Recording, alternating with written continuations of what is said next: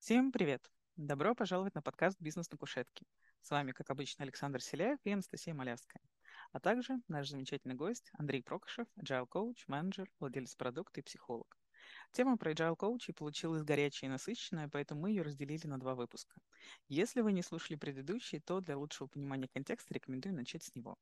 Если кратко, то в прошлом выпуске мы обозначили зонтичное понятие Agile как множество гибких методологий и подходов к разработке продуктов, например, Scrum, Kanban и другие.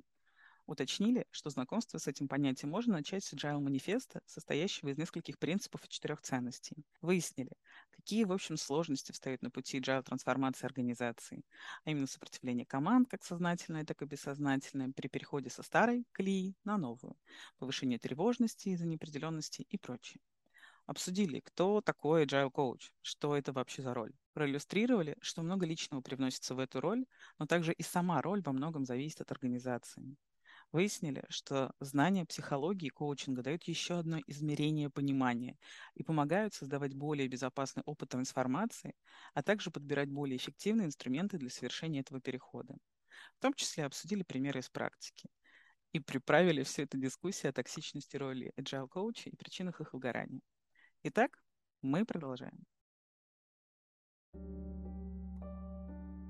Знаете Отто нашего Кернберга, книжечку его замечательную мы уже рекламировали в первом эпизоде, и он упоминал там про демократические медицинские сообщества. Я делал ряд постов в своем телеграм-канале, но мне кажется, можно сейчас обсудить. А я сейчас понакидаю симптомов. Что такое демократическое сообщество? Это значит, есть официальная структура в медицинском сообществе, и кто-то создал сообщество людей вот различных-различных профессий, которые должны решать проблемы пациентов более эффективно ну, очень похоже на фичи команды. Да? Мы разных компетенций собираем в команды от 6 там, до 9 человек или до 12, в зависимости от религии отжальной. И мы пытаемся решить э, задачу наиболее эффективно, наиболее быстро, потому что как бы это люди в резонанс, экспертиза в резонансе, мы все порешаем. Я бы вам хотел почитать э, симптомы того, что там может быть э, случиться, и услышать ваши комментарии. Как вы к этому эксперименту относитесь? Давай попробуем. Да, давай, интересно. Обожаю людей, которые хотят все попробовать. Пункт первый. Превращение сообществ в политическую партию. Как вам? Приведем пример, опять же, из роли скрам-мастера. И это было частью исследования. Как, что такое политическая партия, в моем понимании? Это означает, что есть какая-то идеология, которая считает, что мы делаем так, другие делают по-другому, мы несем там свет-добро. Часто это такой, с одной стороны, конфликт, с другой стороны, история про такую идеализацию. Да? Мы самые правильные, хорошие, именно нам, доверьтесь нам. А, и тут же история про роль там, agile коуча, когда у него есть личный agile, да, ты привел примеры своего опыта и говорил, что вот как бы скрам-мастера часто вот такие, опытные справляются вот именно таким образом. Бухают, и это как раз... Бухают, да, это... давайте честно скажем, бухают. Вот. Получается, что это проекция твоего опыта, да, на образ роли, и, соответственно, получается такой некий свой agile. То есть какой agile коуч на самом деле, вот у тебя есть такое понимание. И когда э, человек приходит в организацию, он часто приносит это свое личное мнение. И чем э, лучше и убедительнее он говорит, чем э, не всегда даже эффективнее, а именно на уровне там, своей харизмы может выработать какое-то за собой такое движение, что ему будут просто верить. Как, опять же, будет организована некая рабочая группа, которая быстро превратится в нерабочую, да, и, возможно, дисфункциональную. И, соответственно, пойдет за ним, будет внедрять agile, который, я не знаю, основан на джире, на э, личных KPI, ну, то есть какой-то такой свой чуть-чуть рядышком. Назовем это персональный, э, персональный agile имени там, Владимира Ильича Ленина. И да. такие agile часто встречаются, прости, что я тебя перебил, но это так. И это свойство роли, потому что мы только таким образом в отсутствии э, границ понятных, четких, да, как ты говорил, начинает опора на себя, и ты через свой опыт перерабатываешь, вытаскиваешь, получаешь личный agile правильный.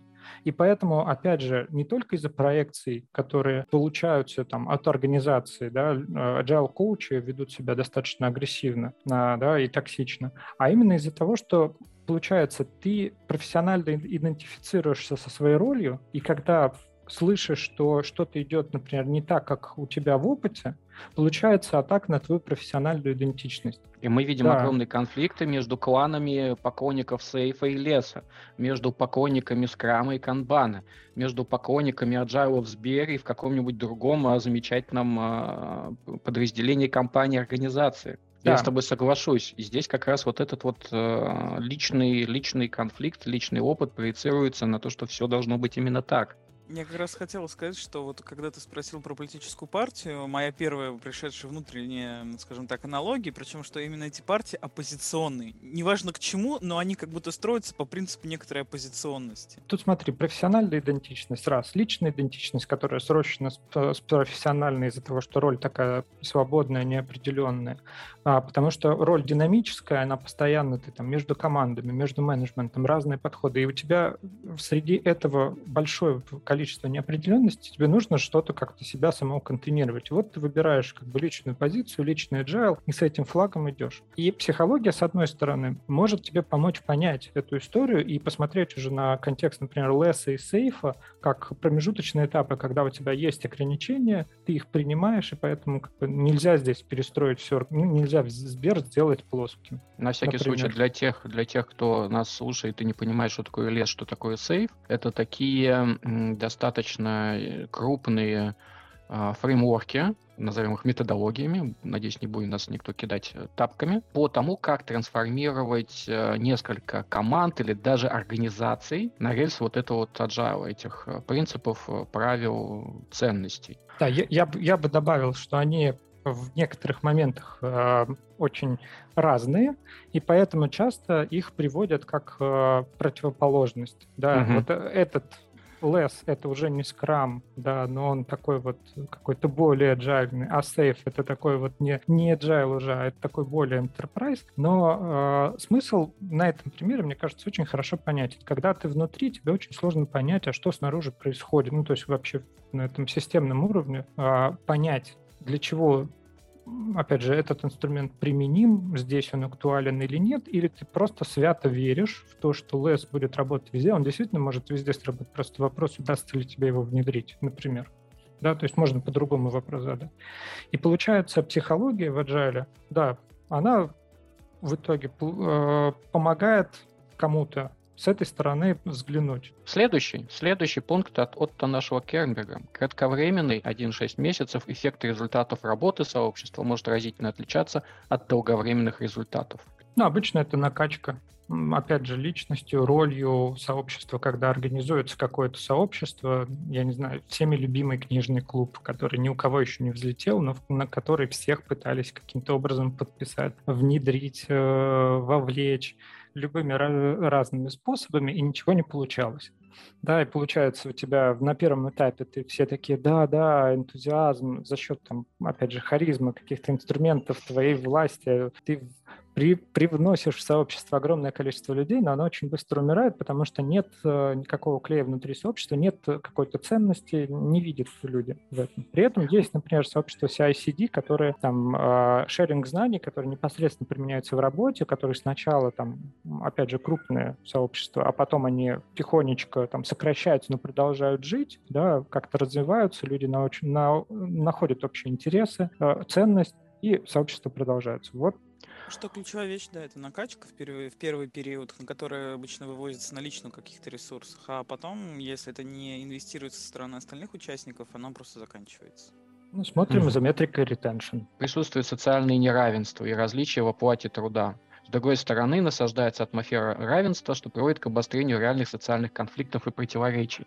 Это на самом деле один из пунктов, но мне кажется, это как бы одна из граней того, что ты упомянул тут история все-таки, на мой взгляд, опять же, достаточно простая э, на системном уровне. Да? Есть компании, э, которые называются там, часто бирюзовыми, да, где э, тотальная прозрачность, тотальное равенство.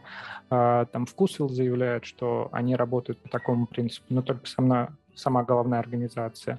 Есть примеры э, компаний, которые занимаются рассылками да, и рекламой у них э, тотальная прозрачность, и команда определяет твою зарплату, твои там премии и так далее. Ну, то есть до такого уровня, это, мне кажется, огромное количество тоже неопределенности и тревоги вносится в контекст, и если компания растет органически, она может людей подбирать которые могут выдерживать определенный уровень. Но когда мы говорим про трансформацию готовой компании, да, то есть когда уже на каком-то достаточном уровне, вот эта история про социальные конфликты, она может, э, ну, она естественным образом пойдет, потому что не все мы там анархисты, не все мы смотрим за, только за своей э, вот этой э, границей, да, и уважительно по умолчанию относимся к истории остальных. А у кого-то есть такой более личный, глубокий запрос, да, там, кому-то свойственно больше справедливости, да, кто-то, наоборот, за свои личные результаты и свою оценку.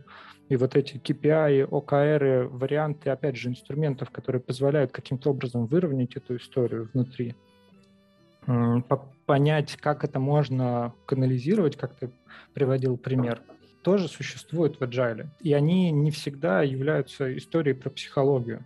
Это, опять же, работа на системном уровне.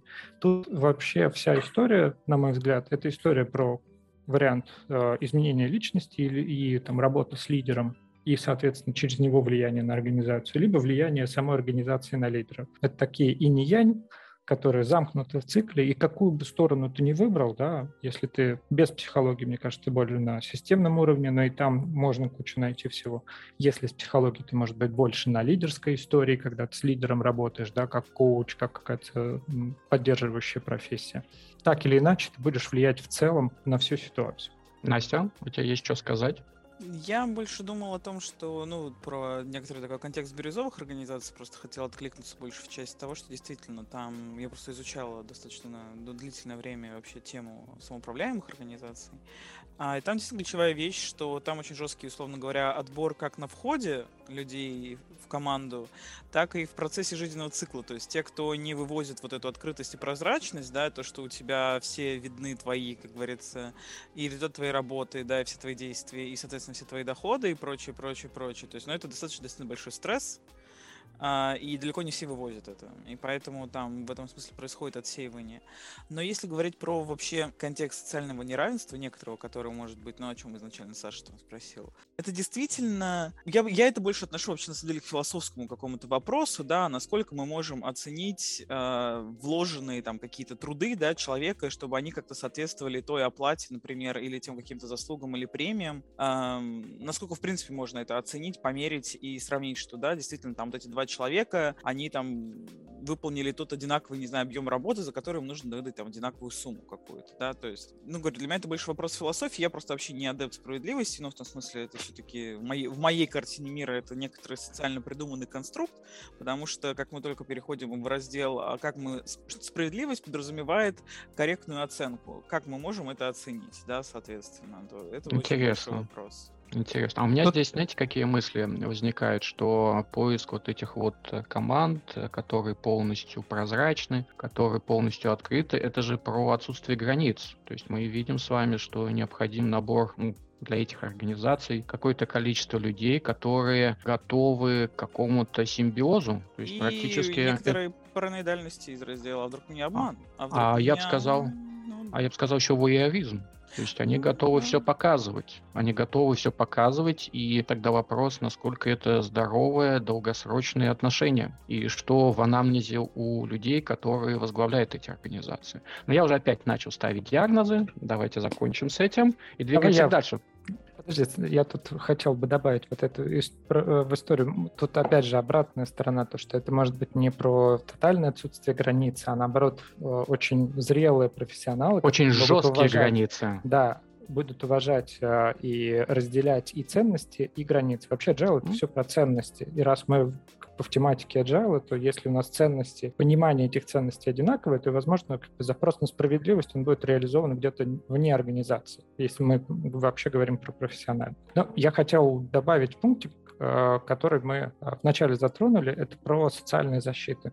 Саша, ага. это немножко про другое. Это история про, опять же, на Мензес исследование проводила в э, в больницах о том, как врачи и медсестры защищают свою психику от вот этого влияния и большого количества эмоциональных переживаний э, пациентов и их родственников. Там приводились примеры э, такие, например, что медсестры прям в, у них в правилах, они не обращаются к пациентам э, там, по имени отчеству, если не напрямую к ним, а указывают там койка номер 9 освободилась или там переехала в реанимацию и так далее. То есть, там, например, эффект обезличивания. И там еще достаточно много вот таких выработанных правил, которые позволяют разделить личное и профессиональное. Вот мне кажется, в Agile я исследование свое завершил на том, что таких социальных э, защит не сформировано. У нас нет прави э, какой-то, ну, во-первых, этической какой-то составляющей, нет такого этического кодекса. Да, как раз когда мы не рассматриваем, в котором бы, наверное, можно было написать, что мы не рассматриваем людей как пациентов, ты знаком с психологией, а мы пытаемся все-таки достичь общей задачи организации, там ее переделать. А с другой стороны, отсутствие социальных защит, потому что каждый, роль, каждый раз роль новая и такого тоже э, как бы свойства правила о том, насколько ты там погружаешься в команду, она там очень депрессивная, потому что там все плохо. Насколько ты и как тебе может помочь какой-либо инструмент защититься от этой депрессивности, понять, когда ты вышел из команды, перешел в другую, чтобы ты не перетащил эту депрессию вместе с собой и начал как бы распространять внутри. В рамках большой организации это просто, наверное, все смешивается, как каким-то уровнем балансируется. То есть одни тебя там ты в, одних подпитался, в других э, там потратился, в итоге, в общем, как бы все остались либо при своих, либо в среднем все хорошо. Это про то, да. как люди защищаются, привыкаются, адаптируются. И получается, социальных защит нет, а включаются личные. И опять же, успешность agile коуча зависит от того, насколько личность э, готова к таким испытаниям. И поэтому, опять же, много очень много выгорания в нашей профессии. Я, я бы сказал, что мы тут э, слишком много проецируем на agile коучей, что очень всемогущие они должны быть. И мы забываем, что задача организации не только продюсировать тревоги, для того, чтобы люди э, что-то делали. Необходима небольшая тревожность, чтобы люди сохраняли работоспособность. Но в том числе контейнировать. И в условиях трансформации возлагать только на одного человека или группу людей вот эту вот огромная возможность, силы, полномочия, ответственности и прочее, что им может помочь это все сконтейнировать, на самом деле бессмысленно. Должно быть вовлечение топов и какие-то дополнительные структуры, которые помогают э, вот эти тревоги, страхи сотрудников во времена перемен переносить и э, переносить их э, в работоспособность, а не в том, чтобы они формировали группы базовых эмоциональных допущений, конфликтовали, эмоционировали и так далее, заболевали если уж совсем э, не могли с этим справиться. Но у нас с вами еще куча вопросиков от Отто Кемберга, которые нужно поддержать. У лидеров сообществ часто отмечается выгорание после 3-5 лет. Проблемы неудачи, неясность изматывают персонал, но дух мессианства, энтузиазм, высокий уровень морали могут в течение некоторого времени скрывать осознание персонала опасное переутомление прям вот очень, очень откликается в том смысле, что все, как сказано, на самом деле, знаешь, этот момент, когда сложно добавить, а энтузиазме люди продолжают э, вот эту свою миссию, да, по либо трансформации, либо по внедрению новых подходов, либо даже в конкретном проекте развития его, но при этом, так как, э, как мы говорили, бывает, что люди стараются, стараются, стараются, а в итоге ничего не получается, да, вот это состояние, когда вроде делаем все как по учебнику, а все равно что-то не работает, приводит в итоге к большому ощущению отчаяния, которое первое время действительно еще может как-то маскироваться вот этим вот, ну, верой в ту идею, ради чего это все было создано, но на самом деле зачастую мешает в том числе и увидеть реальные проблемы. Но вот какое-то у меня такое восприятие, что действительно это часто наблюдается. Я mm-hmm. могу добавить, что это как раз иллюстрация как раз использования личных твоих качеств, да, когда произошло сращивание профессионального и личного, и ты с этим флагом миссии, опираясь на себя, потому что не на что больше опереться, да, на фреймворк, тут вот э, какие-то постоянно тебе контрпримеры, контр, э, там, неудачи показывают, и ты как бы берешь на себя вот эту миссию защиты, получаешь личный agile, идешь и тратишь себя один из образов, который э, родился в ходе исследования организационного рисунка, это была такая терка, на которого agile коуч как бы вот так труд постепенно да, и как сыр он исчезает, превращается вот, э, нарезается, короче. И это как раз вот про личное, то, что ты тратишь личное, и получается, даже э, часто очень говорят, что коуч работает своей личностью. Ты когда приходишь, вот уже на, на этом этапе, да, люди должны почувствовать, начать меняться и все. Но это, э, с одной стороны, это очень сильно усиливает роль. Действительно, если ты обладаешь э, такой четкой, э, хорошо сформированной взрослой, осознанной личностью, да, тебе может это очень сильно помочь в успешности развития э, там, agile и компаний. Но, опять же, если защита пробита, то разрушается вообще все. И как бы люди теряют не только там, желание работать, да, но и теряют себя. То, именно поэтому проекты в условиях того, что agile трансформация длится достаточно долго, поэтому люди выбирают специализацию. Ну, то есть это то, в чем тебе лучше всего и комфортнее всего, и на что у тебя хватает сил. Например, Кто кровавый enterprise или стартапы и, э, с э, вот этими детскими эмоциями. Да. У нас еще несколько хороших пунктов.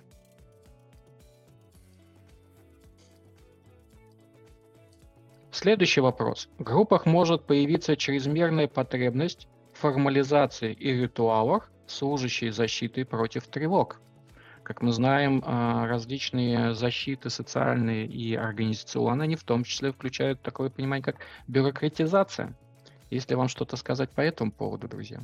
Обычно, ну то есть в моих вот опытах моих именно взаимодействия с командами, это обычно приводило к, как это ни странно, большей потребности формализации требований, ну, если мы говорим про IT-разработку, то начиналось очень много, то есть, опять же, канализировался часто либо формат требований не описаны, описаны недостаточно полно или точно, а вот почему у нас так все плохо там с бизнес-системными или с чем-то еще, а почему у нас там, не знаю, критерии приемки или там тестирования, а где наши, ну, то есть начиналось вот именно, ну, опять же, канализация это через вот формализацию такого формата. Боль чуть расширил историю про риту- ритуализацию. Она, в принципе, нужна, ну, как бы эффект ритуализации, он какой? То, что это такой баланс между реализацией твоей потребности, с одной стороны, в рамках, э, ну, там, здравого смысла социальных норм, которые тебя окружают во внешнем мире, а с другой стороны, это а, разрешение этого некого конфликта. Да, то есть что такое формализация требований? Это я как бы себя хочу защитить от того, что ответственность вот здесь моя кончается, да, а с другой стороны это история про то, чтобы как бы ценность, она все-таки родилась. То есть проблема вот в границе того, как ты будешь формализовывать требования. Да? Почему там agile гибкий да, или там упругий вообще как, как переводить? Адаптивный. Предпочитают Ад... использовать в последнее время адаптивный. Да, ну и вообще слово выбрано достаточно как-то случайно, потому что другое было уже занято кем-то в своем названии своей методологии, поэтому назвали так. Вот. Но это, мне кажется, очень классное а, выражение упруги, потому что, с одной стороны, ты должен как бы эти границы а, менять и уметь менять, и понимать их. И поэтому ритуал, там, например, написание требований, он должен вначале быть там одним, да, чтобы понять, на каком уровне мы находимся сейчас, и как раз здесь психология может помочь, да, то есть насколько это горячая тема. Если мы там требуем три подписи и печать э, вот у того директора, и без этого мы не пойдем, значит, есть конфликт, на каком он там личностном, системном уровне между функциями. Надо будет разобраться. Но это и по, в принципе, так можно понять на таком уровне скатывается просто waterfall классический. Да, есть... да, да. И мы должны его тихонько, планомерно подвигать к тому, что это будет вот как раз появляется доверие, формальные требования, они уходят на второй план, мы пытаемся понять, а что нужно, а как, какой ценности мы хотим там, дать клиенту, через что это может произойти, что бизнес нам не враг, а мы вместе работаем над одной целью. И вот этот переход от одной этапа к другой, он и есть как раз проходит через ритуализацию просто в разном виде. И мы можем, помочь изменить этот ритуал. Часто на позиции лидеров выдвигаются сотрудники ха-ха с нарциссическими и антисоциальными чертами. Ну, тут характеристика, на мой взгляд, эта характеристика, да, нарциссичные или антисоциальные черты, говорит просто о жесткости структуры. То есть она гипертрофирована, и есть какие-то очень сильные стороны, которые позволяют ей как раз вокруг себя лидеров, лидеров, лидеров неформальных то есть э, на позиции неформальных лидеров выдвигаются сотрудники с нарциссическими, с антисоциальными чертами. Вот Кернберг изучал э, медицинские сообщества, на секундочку. Мне бы хотелось понять, а в вашем опыте как э, бывало такое, что возглавляли неформально люди, как раз вот яркие нарциссы, антисоциальные, социопаты, люди, которые рвутся к власти, я бы так сказал. У меня было в опыте, что такой человек в итоге перехватил проект, то есть там произошли всякие, скажем так, внутренние трансформации, пертурбации, в итоге человек себе, скажем так, проект целиком отжал. Вот. Но в рамках проектов конкретных я бы не сказал, что это так прям сильно распространено. То есть эм, ну, из моего окружения, именно вот опыта, с которым я лично сталкивался, обычно, нефор... ну, хотя, кого называть, наверное, неформальным лидером, может быть, я сейчас не очень... Ну, даже agile коучей, вот если в agile коуче приходят люди с э, жаждой к власти и обладают вот такими чертами. В моем опыте это обычно скорее такие, наоборот... Э, мазохистические, депрессивные? Да, да, да, больше мазохистические, депрессивные люди, плюс иногда, ну, очень еще к тому же отстраненные. То есть они иногда могут начинать занимать позицию некоторого условно секретаря. Угу. То есть отстраняясь абсолютно вот от этого контекста. В моем опыте у меня выборка чуть пошире, и там достаточно много, э, как раз там можно, можно их так, я думаю, назвать, э, включая нарциссические какие-то черты, антисоциальные, не совсем понятно, что тут. Вот. Но в целом я бы сказал, что гипертрофированность какой-либо черты, да, отстраненность, ну, что-то отстраненное способный, что ты сможешь сделать. Да? Ну, то есть успешная в профессии поменявшие действительно какие-то организации, какие-то действия совершившие, как мы говорили, за счет личных качеств, а это как раз характеристики личные. Чем она более гипертрофирована, тем она более сильнее, тем сильнее ты можешь на нее опереться и что-то сделать. Мой вывод именно такой, что да, они встречаются, распределение разное, просто ну, какие сильные черты именно твоей личности будут, если так получилось, что ты попал в роль, ты, скорее всего, ими воспользуешься на первых этапах. И так может произойти, что ты будешь использовать их успешно, в зависимости от контекста. Да, вообще у лидеров часто ты же должен за собой вести историю, не только это agile коучи касается, там можно посмотреть на любого лидера организации, раз он смог ее создать, э, довести до определенного уровня зрелости, то вот он, как бы за счет чего он это делает, он же не знает психологию в общем случае. Он за счет своих личных качеств организует вокруг себя такую систему, которая позволяет ему добиться бизнес-результата. Здесь то же самое. У меня есть что сказать по этому поводу. На самом деле, я согласен с этим утверждением, что в лидеры, вообще в руководители приходят люди с, сильными нарцисс... сильным нарциссизмом. То есть, если человек э, как тряпочка не может отстоять э, свое мнение или зависит от мнения других, крайне тяжко нести ответственность э, за свои действия. Он как раз дистанцируется. И вот это вот превращение в секретаря и так далее, антипаттерны. Есть клевая статья «8 образов по-моему, скрам-мастера. Там 8 антиобразов, есть 8 образов. Антиобразы это там клерк, скрам, полицейский, еще что-то. А, а в самом скрам-гайде, в том же самом по-моему, в 2017 году лидер-слуга. В 20 версии, по-моему, его убрали, если мне не изменяет мой старческий маразм. И вот это вот лидер-слуга для меня всегда был показателем какого-то мазохизма. И что я замечаю на самом деле, что действительно люди выходят в скрам-мастера, правило, имея желание блистать, потому что э, скрам-мастер это практически человек над командой, вне команды, часто по скрам-гайду. Это не обязательно в каждой организации именно так, но по Scrum Guide это человек, обладающий сакральным знанием, которым он э, делится. И для меня я часто вижу, как там и топы выходят люди, обладающие сильными чертами, которые позволяют играть в, в различные политические манипуляционные игры. Шутка у нас родилась одним из моих приятелей, что часто в организациях самыми жесткими неаджальными структурами являются группы по внедрению agile проект, то есть те, кто проводят эти самые трансформации. У меня вот такой вот взгляд. Хотя на самом деле, конечно же, все бывает по-разному. Я видел действительно людей, которые искренне любят управление, умеют коммуницировать, решать конфликты, наводить э, прозрачность, inspection, adoption, прозрачность, как мы это любим. И в этом случае действительно системность заменяет психологию потому что прозрачность подсвечивает конфликты, и их нужно как-то решать. Но проблема в том, что часто решают симптомы. На глубинный конфликт часто остаются за порогом. Либо за порогом из-за политических игр, либо из-за манипуляций, либо из-за того, что люди не понимают, что там очень много отыгрываний, отыгрываний вот этих бессознательных игр, базовых допущений и так далее. Давай, что думаешь Саш, по этому поводу? Назовем конфликт этот, потому что он у меня тоже в исследовании был. Можно рассмотреть как и типов конфликт. Роль создается, ну, то есть, по сути, рождается менеджментами организации, происходит борьба, например, с менеджментом, да, за организацию. И вот он, этот острый конфликт, когда ты воспринимаешь как бы как родительскую фигуру, например, наоборот, можешь воспринять. Может быть обратная история, да, которую ты привел, а, сиблинговая, когда ты как бы борешься как с равными. Есть обратная история, кто-то воспринимает servant leadership, э, он может воспринять это как, знаешь, большую фигуру себя, которая как отеческая, родительская фигура заботится о ребенке. Все это как бы, опять же, выводит нас из того, как кто опирается на свои личные истории, да, личный опыт. И я думаю, в текущий вообще контексте организационном, да и в принципе в жизни, очень сложно, и я думаю, это такая идеалистическая картина, когда ты сам во всем можешь разобраться понять, осознать, прочувствовать и так далее. И история поддерживающих профессий, в том числе там agile коуча для agile коуча, для э, там коучей для лидера или вообще каких-либо вот таких взаимодействий, интеграции, когда тебе помогает группа или э, другой человек осознать картинку, добавить какой-то элемент в этот пазл. И у тебя от этого, от появления понимания сначала, а потом и нового опыта действия в этом, с этим новым пазлом, с этим новым знанием, появляется возможность что-то изменить. А так как agile трансформация — это изменение или привычка постоянно меняться, по сути, компании именно к этому, поэтому адаптивные называются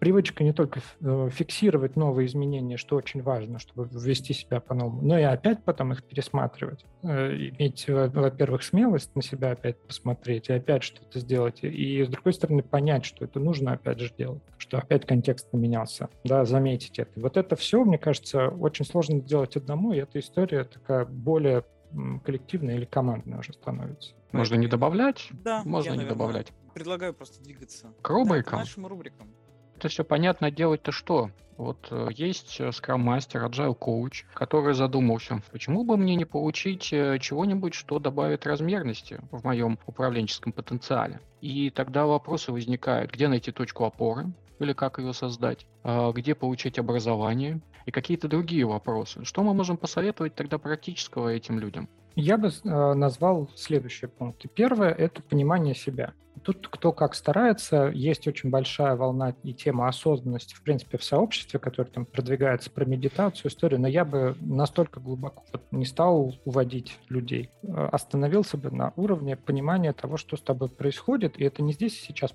потому что это тоже перегиб про самоконтроль, а просто такое бесконфликтность по отношению к себе, то есть понимание, что с тобой происходит, а принятие себя, принятие вот этой амбивалентности, что ты можешь быть там хорошим, плохим, злым, злым, добрым и вообще разным. И вот этот поиск этого баланса внутреннего, каким бы способом, как, который вам лучше подходил, вы не выбрали это или там идти а, учиться, или идти к коучу, или идти к психоаналитику, или идти к психоаналитически ориентированному консультанту, а, или просто там ноутинг, э, медитировать, э, мантры изучать. У кого как, какой подход кому подойдет. Я здесь за плюрализм мнений. Вот. Но история именно понять, э, первое, лучше понимать, что с тобой происходит. Следующий этап — учиться это делать в моменте, когда, ну или там, в, процессе рабочем, разделять вот это личное и профессиональное, чтобы атака на профессиональное не воспринималась как на личное. Это как следствие, первый пункт, да, когда ты лучше себя поймешь. Учиться я бы, конечно, рекомендовал на наш курс к Андрею Владимировичу Рассохину. Мне кажется, это один из самых классных курсов для именно обучения взрослых. Он будет несомненным плюсом расширит кругозор, расширит набор инструментов и больше практики. Это третий пункт, который бы я назвал. То есть участие в разных трансформациях, э, общение с, в сообществе, понимание, почему люди делают то или иное, разбор кейсов, э, мне кажется, вот интервизии, какие-то кейсов, которые уже такие клубы появляются в организациях внутри для Agile Coach, особенно если компания большая.